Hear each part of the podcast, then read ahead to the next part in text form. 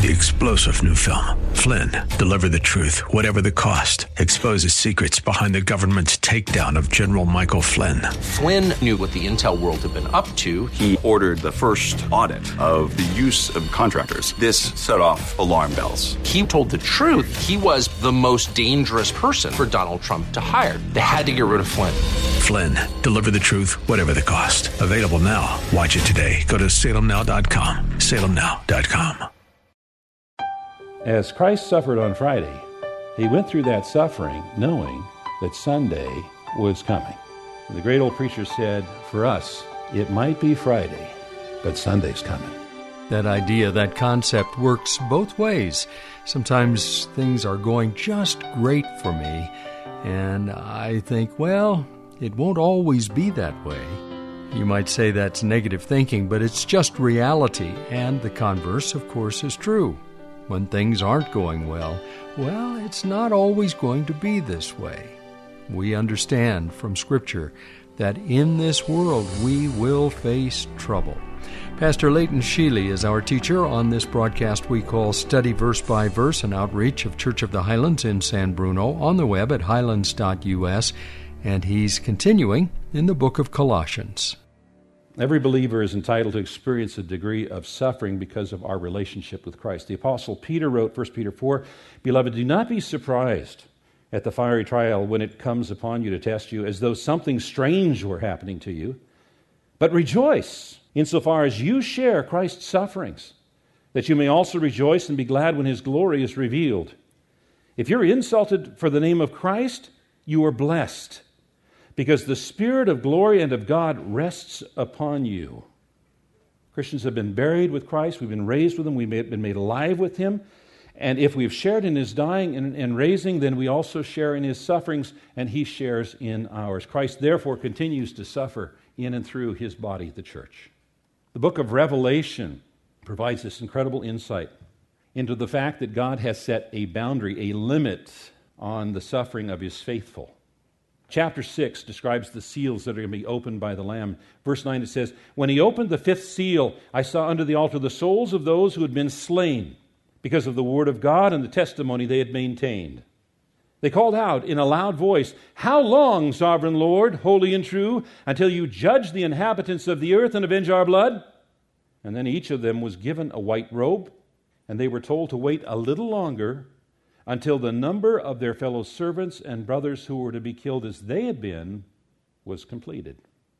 What's lacking and what's being filled up are the struggles and afflictions and tribulations that are inevitable when the kingdom of light confronts the kingdom of darkness, when the kingdom of God confronts the kingdom of Satan and this world.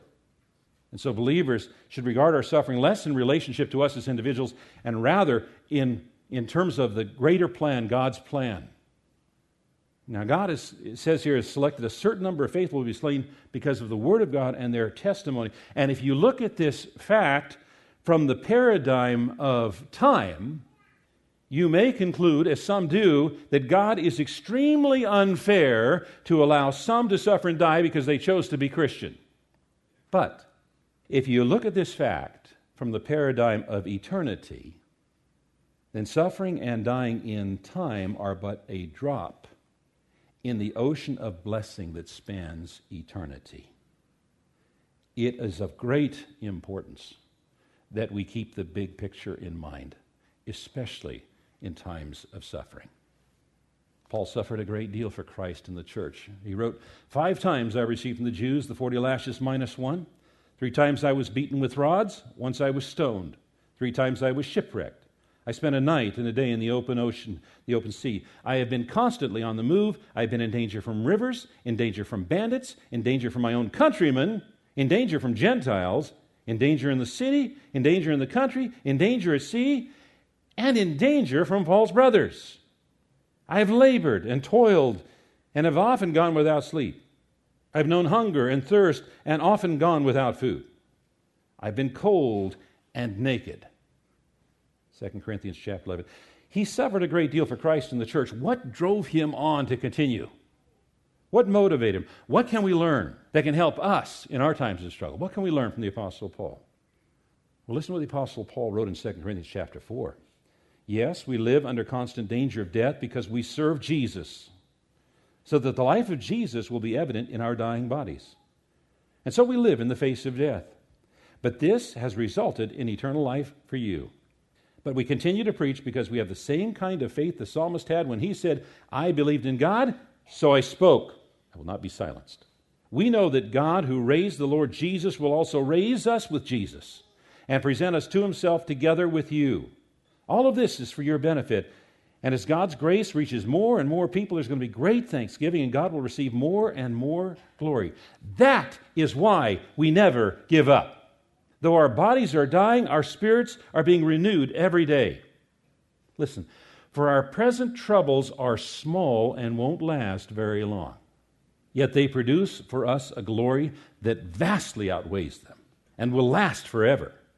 So we don't look at the troubles we see now. Rather, we fix our gaze on things that cannot be seen. For the things we see now will soon be gone, but the things we cannot see will last forever. The things of this world are passing away, but our inheritance in Christ is going to last forever. Listen to what the author of uh, Hebrews wrote. He said, Think back on those early days when you first learned about Christ. Remember how you remained faithful, even though it meant terrible suffering. Sometimes you were exposed to public ridicule and were beaten, and Sometimes you helped others who were suffering the same things. You suffered along with those who were being thrown into jail. And when all you owned was taken from you, you accepted it with joy. You knew that there were better things waiting for you that will last forever. So do not throw away this confident trust in the Lord. Remember the great reward it brings you. Patient endurance is what you need now so that you will continue to do God's will. And then you will receive all that he has promised. Now, Paul's not promoting that all pain is good, most of it's bad. But when we suffer for Christ, that's good news. As Christ suffered on Friday, he went through that suffering knowing that Sunday was coming. And the great old preacher said, For us, it might be Friday, but Sunday's coming. Sunday's coming. And because Christ guarantees our resurrection, we can handle anything. Now, we've only covered one verse, but I think we can all appreciate the importance of understanding it properly, because if we don't, we can easily get off track. But it does bring up this question why suffering? Why is there suffering in this world? Well, last Sunday when I was here, I had three people come up to me and said almost the same thing. They said, Pastor, I just found out that I have cancer. Will you pray for me? And as our ministry leadership team gathered for our meeting this week, I, I shared that with them. And, and around the table, the various ministry leaders and pastors were talking about the people that they knew of who had come to them, either talking about the cancer they had or the cancer of a loved one. And, and it seems like cancer is just running rampant these days. And we do pray. And, and when we pray, we ask God to heal. And sometimes He heals, and sometimes He chooses not to. And when God doesn't answer the prayer like we would like Him to, some people have a tendency to get angry with God upset, disappointed, confused.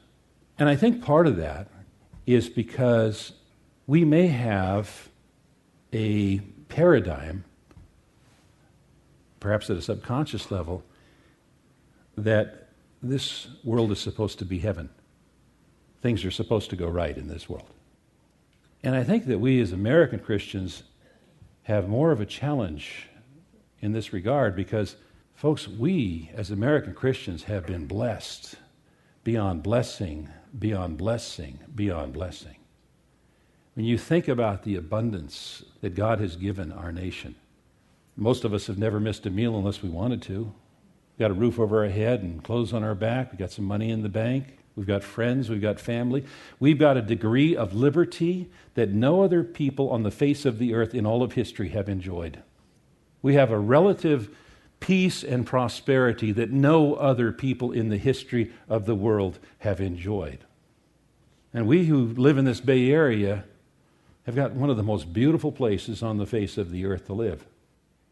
And because of this, I think we can think, maybe below our thinking, in our subconscious or semi conscious level, that this is heaven. And then we get disappointed when it doesn't turn out to be heaven. So I think it's important for us to remember this world in its current condition is not heaven. Now, when God made it, it was heavenly. No death, no disease, no violence. But then Satan, the ultimate deceiver, got Adam and Eve to break the one commandment. You know, before 10 commandments, there was only one. Don't eat of that particular tree. And it wasn't like Adam and Eve were hungry. They were told they could eat of every tree of the garden except the one. And it wasn't like the fruit and vegetables that were from the other plants were bad. This is long before Monsanto came and re engineered our food supply. This was the best fruits and vegetables in the history of the world. But Satan somehow or other got Adam and Eve to believe that they didn't need God, that they had a better idea, that they had a better plan. Now, God had told them what would happen if they chose to eat, but they chose to eat anyway. And lo and behold, it was just like God told them what was going to happen. This, since then, this world has been filled with death and disease and violence and every vile, evil thing. You know what? If God had not limited our lifespan, we live for eternity. And living in this world through eternity, for eternity, would not be heavenly. But praise be to God that this world in its present condition, we're only passing through it. And that for us who have placed our faith in Christ Jesus as our Savior and Lord, we're going to be in a world that Jesus says He's going to make new. No more disease, no more death, no more violence. That's where you want to spend eternity. Here, we're just passing through. And this is not our home. And that comes from put, placing our faith in Jesus Christ as our Savior and Lord. Now, there might be some among us today that haven't yet made that decision. Ask Jesus to be their Savior and Lord. And if you are amongst us this morning and that's your situation, I invite you to make this the day you ask Jesus to be your Savior and Lord and reveal His salvation to you and in you. Pastor Sheely went on to say to the congregation that he would be down front after the message and more than willing to speak with anyone who wanted more information about uh, what it means to be a follower of Christ. And in the same way, well, we can't be down front wherever you are, but we are available via the phone, via the internet. You can check out all of our contact information on the web at highlands.us. That's highlands.us. And we will be more than happy to answer your questions about what it means to be a follower of Christ. This is an outreach ministry of Church of the Highlands in San Bruno. I'm Mike Trout. Our uh, teacher each day is Pastor Leighton Sheely, the senior pastor at Church of the Highlands. And we'll be back tomorrow with a new message in this same series dealing with Paul's letter to the church in Colossae. And Pastor Leighton will help us study verse by verse. Three star general Michael J. Flynn, head of the Pentagon Intelligence Agency, knew all the government's dirty secrets. He was one of the most respected generals in the military. Flynn knew what the intel world had been up to, he understood its funding. He ordered the first audit of the use of contractors. This set off alarm bells.